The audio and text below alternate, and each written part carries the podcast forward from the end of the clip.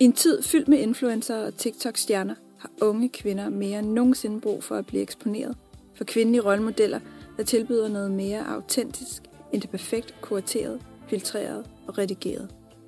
Det er rigtig vigtigt, at unge kvinder har nogen, de kan spejle sig i, så de kan sige, hvis hun kan, så kan jeg også. Du lytter til Frøken Fortuna, en podcast om kvindelige rollemodeller. Den her podcast ønsker at støtte unge kvinder og bidrage med adgang til en forestilling om, hvem de kan være og hvad de kan blive.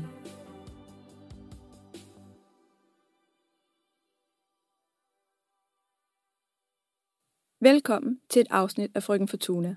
Mit navn er Nadia Harpøt Adan, og jeg er vært her på podcasten. I det her afsnit møder vi Amani Meraidi, der er uddannet læge og forsker.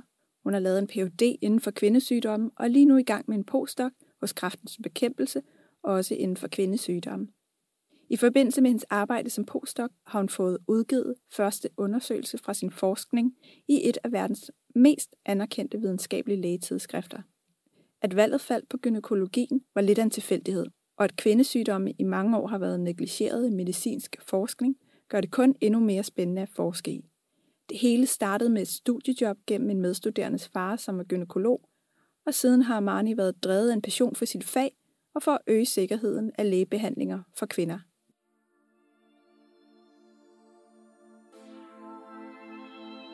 Vil du starte med at fortælle, hvad succes betyder for dig? Jeg synes, det er et svært spørgsmål, men hvis jeg skulle gøre det kort, så er succes, at man er glad for, hvem man er og hvad man laver. Det vil være den simpleste form for succes, tænker jeg. Vil du så sige, at du har opnået succes? Øh, ja, men øh, jeg synes også, det er en rutsjebane. Så um, til tider føler jeg mig succesfuld, men til andre tider gør jeg ikke. Hvornår gør du ikke? Når man oplever modstand, øh, både i det private, men også øh, karrieremæssigt, så er det svært at finde glæde ved, hvem man er eller hvad man laver. Det tror jeg, alle mennesker oplever i ny og næ. Så jeg, jeg, jo mere jeg snakker med dig om det, jo mere tænker jeg, at succes det er ikke en eller anden stabil tilstand. Det er noget, der svinger. Det er en følelse, ligesom meget andet.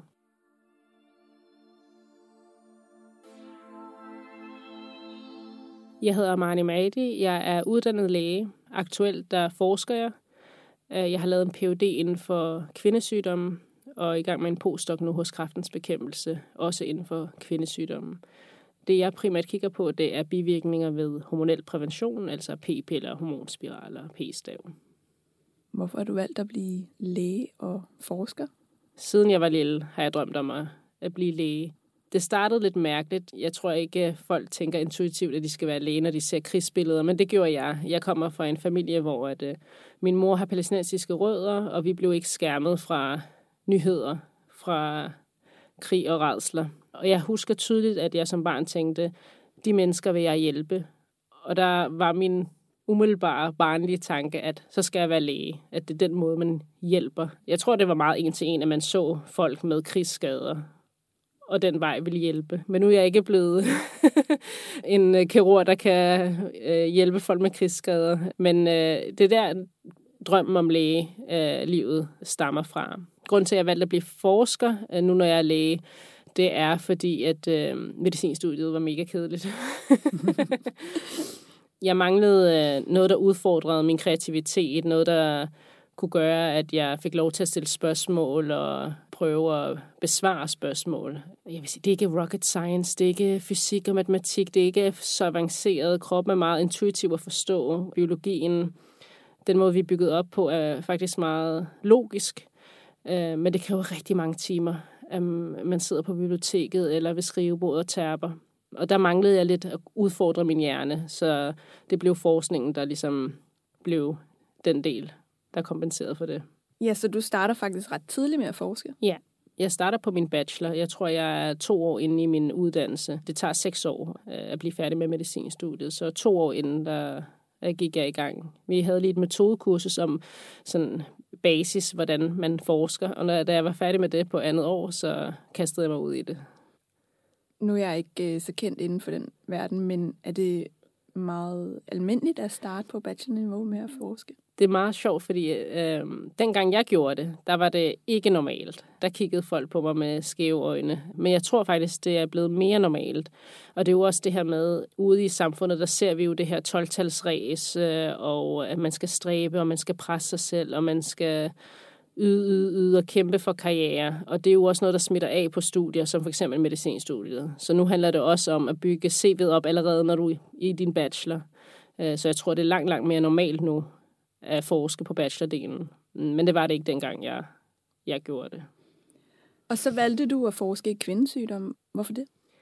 Det var øh, faktisk rigtig tilfældigt, så det kan jeg ikke sige nogle store ord om. Men øh, jeg gik i klasse med øh, en dreng, hvis far var gynekolog og han tilbød mig et studiejob, øh, da jeg startede medicinstudiet.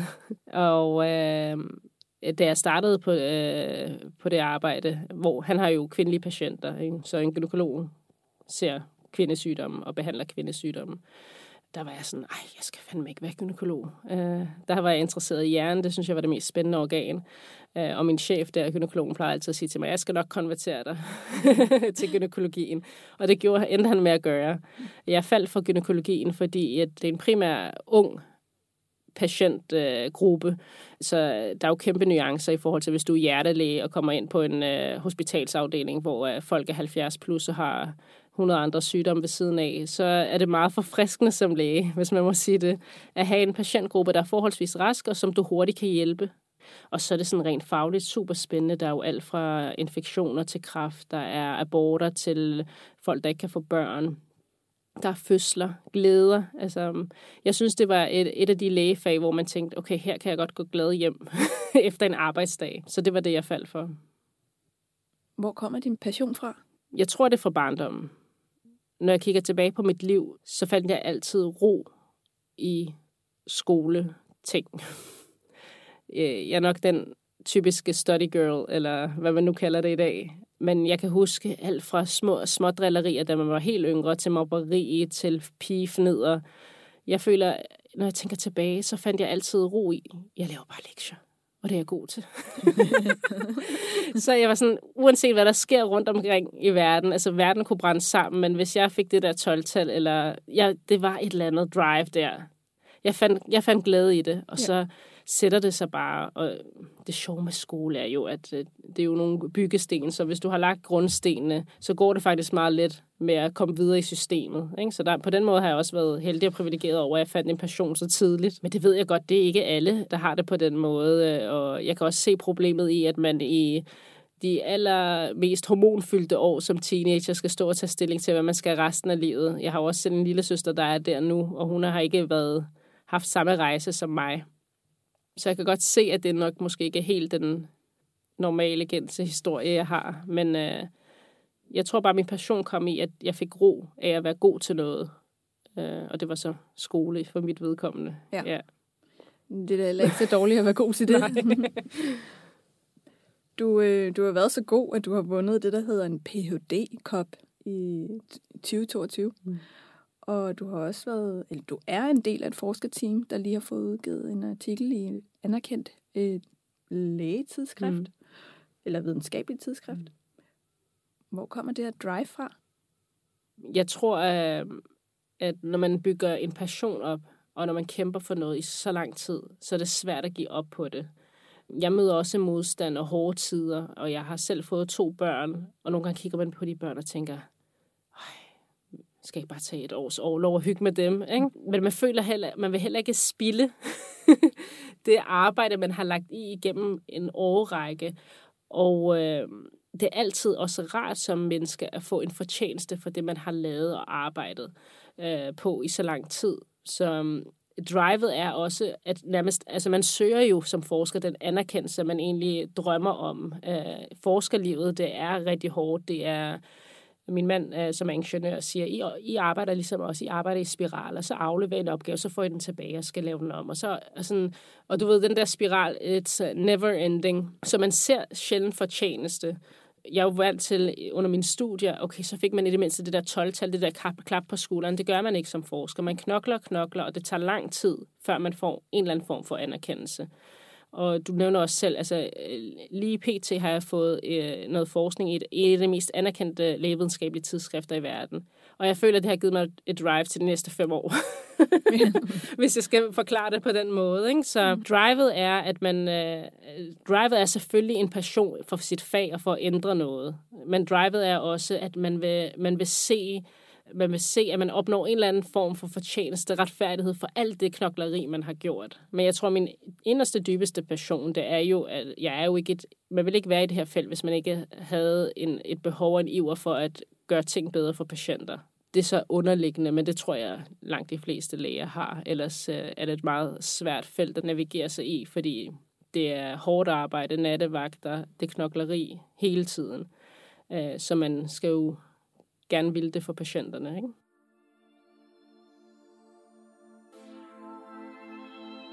Hvad tænker du for fremtiden? Hvad kunne du godt tænke dig?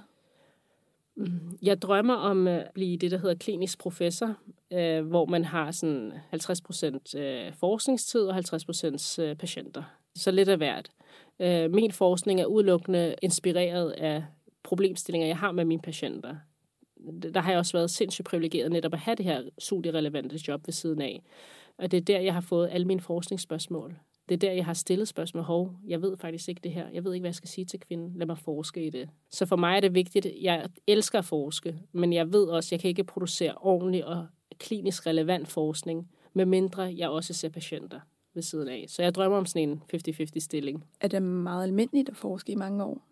En phd grad det, det fylder rigtig meget på CV'et. Man skal nærmest have en phd grad for at komme ind på udvalgte specialer. Ikke? Så der er rigtig mange læger, der forsker. Rigtig, rigtig, rigtig mange. Og det her med forskning, der har du, øh, da vi tidligere talte sammen, nævnt, at det faktisk er også en hård branche at, at være inde i. Ja. Kan du komme lidt mere ind på, hvordan den også er hård? Ja. Jeg ved ikke, om det er øh, specielt for forskningsverdenen, det tror jeg ikke, men den er konkurrencepræget. Man skal først og fremmest tænke på, at det er først til mølle-princippet. Dit studie er øh, primært øh, relevant, hvis det er det første studie på området. Så du er hele tiden i kamp med nogle andre, og du ved ikke, hvem der laver hvad. Så øh, ja, der er det her konkurrence. Hvem kommer først? Og så er der også noget konkurrence i forhold til, at folk ved folk vil have det bedste CV. så der er jo også noget intern konkurrence, og jeg tror inden for lægevidenskabning og forskning der, det er super konkurrencepræget. Det føler jeg selv, det er. Og det er jo ikke rart at være i. Eller det, det menneske, jeg er, jeg kan ikke lide at være i sådan et miljø. Så hvordan altså, navigerer du i det? Holder ud. jeg bruger min mand rigtig meget. Jeg tror, at jeg har talt øh, ørerne øh, af ham, eller hvad man siger. Jeg bruger min familie meget. Jeg bruger det private meget. Men det kan også tynge private, øh, det private, hvis øh, man hele tiden er ked af det. Men jeg, øh, hvis jeg skal være helt ærlig, så er det svært. Hvis man er en person, der ikke, hvor det ikke ligger naturligt at have spidse albuer, så det er svært, at man får de der spidse albuer i hovedet af andre. Og jeg tror, jeg ved det ikke, altså folk spørger mig også, er du ikke blevet hærdet efterhånden? Men det føler jeg aldrig, jeg bliver. Og jeg, har, og jeg har det egentlig okay med det, for jeg vil ikke ændre min person. Jeg vil ikke blive en hærdet person, der kan klare de ting. Altså, nu må vi også se, hvor lang tid jeg holder i det. Men jeg tror, mit drive er, at jeg har altid set, at mit arbejde aldrig er spildt. Så, og, og de tårer, man, man græder, og øh, de, de dårlige følelser, man har haft, de er aldrig spildt. Jeg føler altid retfærdigheden skal fyldes til sidst. Ikke? For eksempel den her øh, anerkendelse, jeg har fået ved det her tidsskrift Altså, jeg har journalister, der ringer til mig lige nu. Jeg er kommet på forsiden af Ugeskrift for Læger. Det er kæmpe stort for mig. og det er ikke for at sige, fordi jeg, jeg føler faktisk lidt det antiklimaks, fordi det er ikke den der excitement, som man, man havde forestillet sig. Men alligevel er det også en anerkendelse og ting. Altså, det er sådan fandme godt gået af mig selv, at jeg ikke behøver at være hærdet og være negativ, at være, den, at være en person, jeg ikke er, for at nå dertil. Men jeg, jeg er meget følsom. Jeg føler også, at øh, jeg er meget sympatisk, empatisk. Jeg tænker, okay, jeg vil hellere nærmest give for meget af mig selv, for at en anden ikke skal føle sig trådt over tæerne. Og så lade det gå ud over mig selv, giver det mening? Ja. Og derfor er det svært at komme op. Øh, fordi det er der mange, der også udnytter. Hvis du er en, der giver en god idé eller to, eller gerne vil yde et stykke arbejde gratis, så er der mange derude i verden, der ikke siger nej tak til det. Mm. Jeg, jeg, jeg tror, jeg kan blive bedre. Jeg, jeg, hvis man også skal give et realistisk billede til lytterne derude, så synes jeg, at man, man skal også øh, stå ind, man skal stå inden for, hvem man er som person, og selvfølgelig ikke ændre det, men man skal heller ikke lade sig blive trådt på. Og det er der, jeg nogle gange måske har fejlet også, øh, hvor jeg kunne være lidt bedre. Altså, du mener fejlet ved, at du har lavet ja. andre mennesker Præcis. på dig? Ja. Det lyder hårdt, ja. altså, og, og hvordan, altså, ja, nu nævnte du selv, mm. du kom lidt ind på, at du bruger det private meget, mm. du bruger din familie. Det der med at, at ikke brænde ud. Jeg er begyndt at sige til folk, der spørger mig, at, øh, at det er jo netop ildsjæle, der har, altså, hvor chancen for at brænde ud hurtigst er størst. Ikke? Altså, jeg synes, det er et meget flot billede, når man er en ildsjæl. Jeg føler, jeg er en ildsjæl. Jeg har altid brændt om at ændre mit felt, mit fag, for, for at forbedre det for patienterne. Og jeg tror også, at jeg er meget mere on the edge til at brænde ud, end nogle af mine andre medkollegaer er. Ikke for at sige, at de ikke brænder lige så meget for det, men jeg, jeg tror, jeg har taget nogle kampe og prøvet at ændre nogle ting så tidligt i min karriere, at jeg har mødt måske noget ekstraordinær modstand. Der bruger jeg min familie, jeg bruger min mand. Jeg har haft glæde af en mand, der også øh, elsker sit eget fag. Han er øh, bygningsingeniør, og øh, selvom det er to vidt forskellige felter, men at finde en, der er lige så passioneret om det, de laver, øh, giver rigtig meget. Man kan feed af hinanden. Øh, han lytter rigtig meget til mig. Min mor og min søskende lytter meget til mig. Jeg tror måske også, øh, nu skal jeg heller ikke helt negligere det, men det, at du nogle gange møder en senior, altså en færdiguddannet gynekolog, en professor, som løfter dig op. Man, man møder jo de her guldkorn derude. Det gør også, at man har noget støtte karrieremæssigt. Og det er det, man skal, hvis man finder sådan nogen i sin karriere, nogen man mener, man kan se op til, nogen man kan, nogen der hjælper en op, der, der ser en dygtig person og tænker, jeg smider en billet ind. De, de forhold skal man holde fast i, for de giver også det drive og den, og den, og den tryghed, man har brug for nogle gange, når man møder modstand. Ikke? Ja. Altså dem har jeg selvfølgelig oplevet øh, derude, mm. og dem har jeg så også holdt fast i. Ja, så blandt relationer. andet det her studiejob, som nu også er dit rigtige job, ja. har været øh, Præcis. En, altså, en god støtte. Gynekologen, som jeg arbejder ved, jeg føler, han er min far nummer to. Vi er blevet rigtig tætte. Og jeg har også mødt andre, også forskere inden for mit felt, øh, nogle professorer, som jeg holder rigtig meget af og skriver med i ny og næ, selvom jeg ikke ser dem tit. Fordi de øh, smider brænde på den der ild, jeg mm. har, og motiverer mig. Det er selvfølgelig også noget, der hjælper.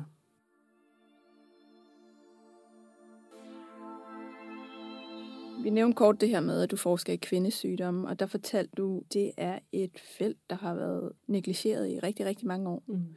Har det også været med til, at du tænkte, det er meget interessant det her, fordi det der, der mangler faktisk forskning her. Øh, jeg kom jo som sagt tilfældigt ind i øh, kvindesygdomsfaget, men når jeg først var der, der indså jeg, at især behandle, altså sikkerheden i behandlinger, at der ligger der ikke meget forskning. Altså, er, er, det, er det sikkert, at jeg giver den her pille til kvinden? Er det sikkert, at jeg laver det her indgreb på hendes livmor? Der manglede noget forskning, og der har jeg af egen interesse dykket ned sådan rent historisk, hvordan man har forholdt sig til kvindekroppen. Og for mange år tilbage, for et par hundrede år siden, der troede man jo, at alle kvindens sygdomme stammede fra hendes livmor. Så opdagede man øh, hormonsystemet der i starten af 1900-tallet. Og selv der var der mange, der ikke anerkendte, at okay, kvinden er bygget anderledes, hun fungerer anderledes end manden. Og dem, der anerkendte, at kvinden var anderledes, de ville ikke have kvinderne med i øh, uh, for, altså lægevidenskabelige studier, fordi at deres hormoner svinger, altså vores hormoner svinger jo under vores menstruationscyklus, og uh, når man skal vise, at lægemiddel fungerer, så man, vil man meget gerne have, at personen er den samme hele studiet igennem. Ikke? Så øh, hvis man kigger tilbage rent historisk, så er kvinder ikke blevet inkluderet i forskningsforsøg, for eksempel om et lægemiddel er farligt eller effektivt. Det er jo ret interessant, ja. fordi det er jo os alle sammen, der, hvad det, der har samme medicin. Og, Præcis. Og, og, og du skal også det, tænke på, hormonel prævention har jo en historik, især i et land som Danmark. Ja, øh, det har sin fordel ved, at man får en seksuel frihed som kvinde, at man øh, at man kan vælge, hvornår man skal blive gravid eller ej. Men der har ikke været så stor fokus på bivirkninger. Det er der kommet de seneste år. Men øh, det er stadig ikke helt populært at, at forske i bivirkninger med hormonel prævention, fordi at øh, der er jo mange kæmpe fortaler for hormonel prævention, fordi den giver den her seksuelle frihed. Og det har jeg også forståelse for, hvad det giver en kvinde. Men jeg er også øh, nødt til at erkende, at hvis man giver kvinder nogle lægemidler, hvilket det er, så synes jeg også, at det skal være på et informeret grundlag. At kvinden skal vide, hvad gør det ved min krop? Hvad gør det for min risiko for at få migræne, depression, selvmord, blodpropper? Eller graviditet uden for livmoderen, som jeg har lige har kigget på. Ja. Jamen, jeg var slet ikke klar over det selv. Ja. Jeg tror faktisk, jeg har sådan en øh, hormonspiral, ja. øhm, Ja. Og jeg er da overhovedet ikke blevet informeret Nej. omkring bivirkninger. ja. Øh, og det er jo kun få år siden, jeg fik sådan en. Ja, jeg tror øh, ikke for, ja, nu kan jeg jo ikke tale på alles vegne, men øh, jeg tror, at, at man måske ikke ser øh, hormonel prævention i, som et læge, som lægemidler i lige så høj grad som reelle lægemidler. Men det er jo medicinske præparater, øh, som påvirker kroppen, både med en positiv effekt og en negativ effekt. Men jeg tror ikke, at der er kultur eller tradition for, at man ramser øh, indlægssedlen op med bivirkninger. Og det, jeg har jeg har også en forståelse for det. Man skal, altså alle lægemidler har bivirkninger, så det handler om at opveje fordele og ulemper. Men det synes jeg både, man skal gøre som læge og kvinde sammen. Jeg har, jeg har faktisk måske aldrig følt det med kvinde, eller det med mit køn, at jeg har skulle vise noget der. Men det tror jeg måske også skyldes, at jeg har noget andet, at jeg er en minoritetskvinde. Så jeg, jeg har nok følt det der med minoritet, før jeg har følt det med kvinde.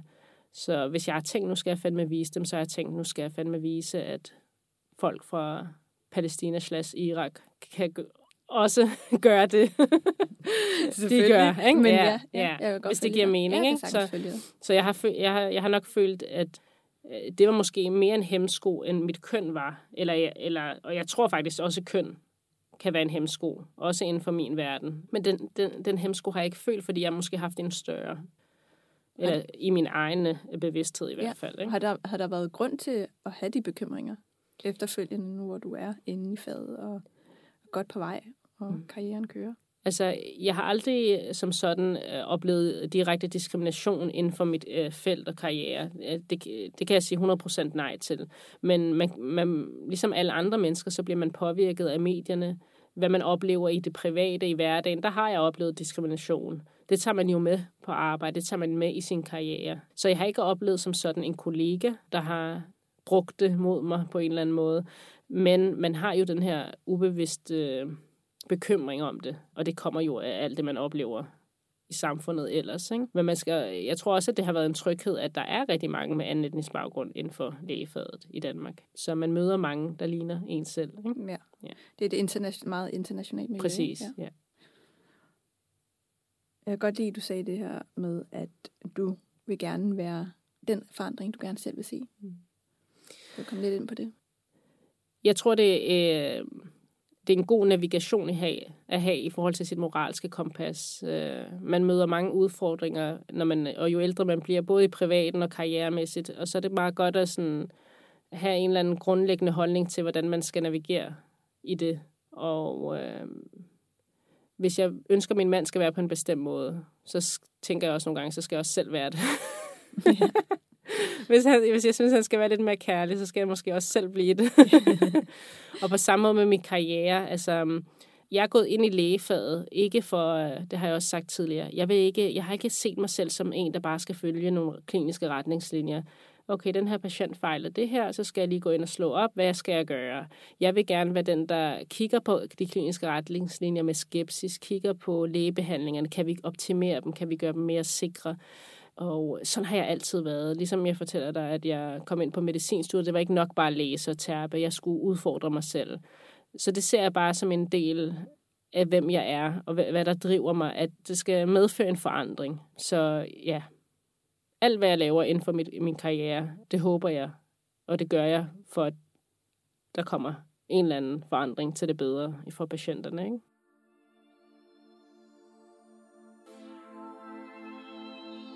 Hvad indebærer det at være en god rollemodel ifølge dig? et godt menneske. Jeg ved godt, det lyder måske meget kliché, men øh, hvem kan ikke se op til et godt menneske? Uanset hvad de foretager sig af karriere eller øh, andet. Et, godt menneske er jo altid vældigt. Så jeg mener, at essensen er, at man skal være et godt menneske. Og det er jo selvfølgelig også noget, der er, ikke behøver at være sådan stabil. Vi kan alle sammen svinge i det der øh, pendul der, men... Øh, men øh, grundlæggende et godt menneske, vil jeg sige, kunne være i hvert fald minimumskriteriet for øh, en rollemodel. øh, men hvis du vil have mig derud, hvor jeg tænker, øh, eller hvad er en rollemodel? En, der knokler for at nå sin drømme, og har nogle interessante, spændende drømme, der måske kan bidrage til samfundet på en eller anden måde, er selvfølgelig en rollemodel. Har du haft nogle rollemodeller, du kunne spejle det i? Jeg tror, jeg har haft alt for travlt med min studie til at kigge efter rollemodeller. Øh, karrieremæssigt, nu skal jeg passe på, hvad jeg siger. Øh, selvfølgelig, når man møder en dygtig læge, for eksempel øh, ham gynekologen, jeg arbejder ved, eller nogle af de professorer, jeg har mødt, der er dygtige til at forske, så bliver man inspireret. Jeg har aldrig idoliseret eller øh, nogen, eller haft sådan, okay, det her det er min rollemodel, sådan skal jeg være. Det synes jeg også er vigtigt, også for lytterne derude. Man er sig selv. Man kan måske få inspiration af deres rejse. Man behøver ikke nødvendigvis spejle sig i dem, men de kan være rollemodeller i forhold til, okay, hun kunne det her, kan, så kan jeg også. Øhm, det tror jeg mere har haft, end jeg har haft nogen, sådan, der fuldstændig forbløffer mig ja. og tænker, sådan skal jeg være. Så du måske hentet, øh, du har hentet brudstykker ja, fra præcis, forskellige mennesker? præcis. Ja. Jeg har fået inspiration øh, af forskellige mennesker, som jeg synes har klaret sig flot og godt, og er behagelige og dejlige mennesker. Jeg, jeg tænker også på, øh, du nævnte også din mor. Mor, ja. Min mor er en kæmpe inspiration for mig, fordi øh, udover at hun er en altså mor med det største M, så kommer hun fra kår, som vi andre aldrig har oplevet. Hun kommer fra krig, fra traumer, fra tragedier, familietragedier, fra sygdom, fra tab. Og alligevel har hun formået at give sine børn alt med 100% overskud. Den dag i dag, altså jeg sidder her med dig nu, fordi min mor passer mine børn derhjemme. Mm. hun, altså jeg kunne ikke have gjort det, jeg gør lige nu, og samtidig have en velfungerende børnefamilietilværelse uden min mor hun er alt for mig, og, og derfor selvfølgelig den største rollemodel. Jeg, vil jo, jeg, altså, jeg drømmer bare om at være en my af, hvad hun har været for mig over for mine børn. Ikke? Mm. Jeg får ja. helt god ud. Jamen, jeg tænker også, ja. altså, sådan en mor vil jeg også gerne være. altså, ja.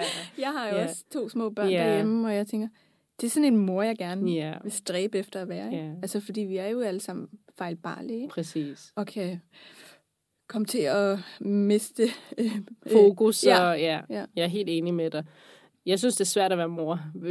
Det er nærmest sværere at være mor, end at være, at være læge eller forsker. Ikke? Hvad er rigtigt, hvad er forkert? Der er 100 ting, man skal forholde sig til, og 100 meninger og holdninger ude i samfundet. Og, ja. og vi er jo, altså... Jeg synes, at... Jeg ved ikke, jeg synes, det er for lidt kvinder, der siger det, men jeg synes fandeme, hvis jeg må bande i din podcast her, mm. at det er hårdt at være en kvinde, der har drømme og passioner om karriere, hvor samfundet også forventer, at du kan gøre karriere. Og så også være en god mor og have styr på det derhjemme. Det er, øh, det er mange ting, man skal forholde sig til. Altså, for mit vedkommende, så går det jo ud over mig selv. Så, så varetager jeg ikke mine egne personlige interesser, fordi det har jeg nærmest ikke tid til. Men øh, det er fandme svært at være kvinde i det her moderne samfund. hørt. Ja. altså, du valgte jo ligesom at, at, at holde en lang barsel med begge børn. Ja. Øh, jeg har taget over et års barsel med begge mine børn. Jeg må røbe, at jeg har været lidt dårlig til at, altså, fuldstændig at lægge arbejdet fra mig. Der har jeg været så heldig som forsker. Jeg forsker på computeren, så hvis barnet lige sover, jeg havde overskud, kunne jeg lige... Men jeg valgte bevidst ikke at komme tilbage på arbejdspladsen med forventninger og deadlines øh, før min, jeg følte mine børn, øh, de var armet godt nok og de var store nok til at gå, så de ikke skulle blive mast nede i vuggestuen. Ikke? Men ja, jeg, på den front har jeg prioriteret mine børn. Jeg har også prioriteret mine børn på den måde, at jeg har valgt at tage en postdoc nu. Ja, jeg elsker at forske. Jeg har lige færdiggjort en PhD på tre år. Nu har jeg taget to års ekstra forskning. Det er uvandt i min karriere. Når man skal være læge og være kliniker, så skal man også ud i klinikken på et tidspunkt. Der har jeg prioriteret at tage noget mere forskning, heldigvis er det noget, jeg er glad for, og noget, jeg gerne vil. Men så undgår jeg for eksempel de nattevagter, man har som læge, når man arbejder ude i klinikken. Og det er, fordi min mand er super dårlig til at putte. og jeg, vi, vi har sådan en øh, væg-til-væg-seng, øh, hvor vi alle fire sover. Og jeg, det bedste i mit liv, det er at putte med mine børn. Det er også det værste nogle gange, men det er bare, ja, det vil jeg ikke gå glip af. Den her tid kommer aldrig igen. Så må jeg vente lidt med den kliniske karriere.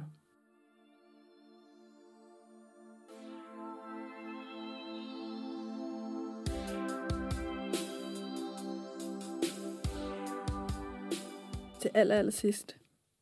Har du et eller flere gode råd, du gerne vil give til dit yngre jeg? Ja, det er sjovt, når du spørger mig om det jo, så tænker jeg faktisk primært på, fordi at, altså, jeg var, jeg var den perfekte datter. jeg lavede aldrig ballade, jeg lavede mine lektier. Det er sjovt, det råd, jeg vil give mig selv, det er, Armani, lad være med at være nervøs for kærligheden. Den skal nok komme.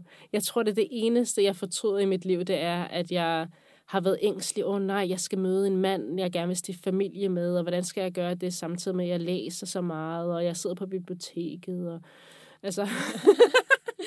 du ved, den der Er der ikke nogen mænd på biblioteket? ja. Og også, altså, jeg tror også som øh, veninder, man kan hype hinanden i den tid af ens liv. Ikke? Det handler jo. meget om, øh, hvem man kan finde som partner og sådan ja. ting. Og der er bare sådan, no stress. Altså, fyren skal nok komme på et eller andet tidspunkt. Altså, det er en kliché igen, men det er virkelig rigtigt. Det kommer, når man mindst venter det. Ikke? Så. Hvornår mødte du din mand? Ja, det sjove er, at jeg blev færdig som læge i januar, og så holdt jeg den største øh, dimensionsfest, 150 mennesker, fordi jeg tænkte, der er lange udsigter til mit bryllup, for jeg har ikke fundet en mand endnu. og måneden efter, i februar, der møder min mand. Ja, og vi bliver forlovet i april og gift i november. Ja. Wow.